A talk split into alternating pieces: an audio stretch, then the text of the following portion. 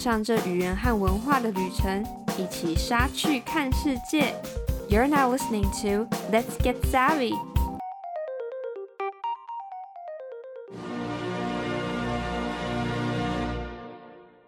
Hi, I'm Savannah. Happy New Year! 新年快乐！新的一年，你有什么计划呢？我们今天要说的跟新年没有很大的关系。前两个礼拜刚过完圣诞节，但你知道在俄罗斯和一些东欧国家现在才准备要过圣诞节吗？俄罗斯境内和部分东欧国家多数人的信仰为广义基督教中的一支东正教，而他们庆祝的圣诞节则是在一月七日，所以今天正是他们的圣诞夜。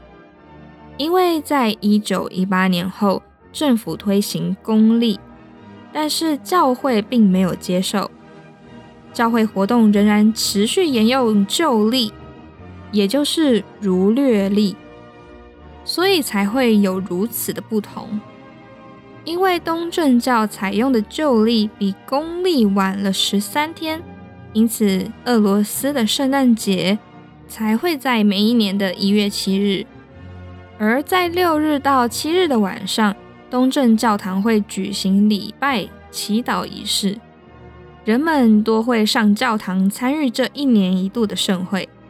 虽然说俄罗斯的圣诞节落在一月份，但为了配合旅游发展和时代的趋势，现在俄罗斯也不会刻意都等到一月七日才庆祝。十二月中各地也会有庆祝的活动，其中也最吸引观光客的就是莫斯科红场还有全俄展览中心的圣诞市集。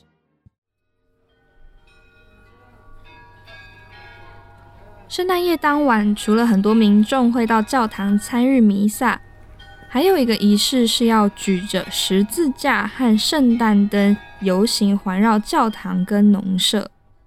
另外，在俄罗斯的圣诞节可能看不到我们熟悉的圣诞老公公。在俄罗斯，圣诞节的灵魂人物是穿着蓝色衣服、有长长的白胡子、看起来有点像巫师的人，但他也不叫做圣诞老人，不是我们熟悉的 Santa Claus， 而是严寒老人 Дед Мороз。 在严寒老人身边的也不是小精灵，而是一名冰雪化身的女生，也就是严寒老人的孙女雪姑娘 Снегурочка。 严寒老人的交通工具也不是驯鹿拉的雪橇，而是马车。而且严寒老人会在新年除夕夜发送礼物给乖巧的小朋友。再来，圣诞前一天，东正教徒要全天斋戒禁食祷告，直到晚上才能享用圣诞大餐。餐桌上的食物不可少的就是苹果鹅或者是苹果鸭。俄罗斯人会将鹅的腹中放入苹果、面包和葱头，再加上佐料放进烤箱里面烤。另外，每个家庭都还会有自己独门的馅饼、蛋糕和布丁等等。俄罗斯的圣诞传统，餐桌上要有十二道菜，这是用来纪念耶稣的十二个门徒。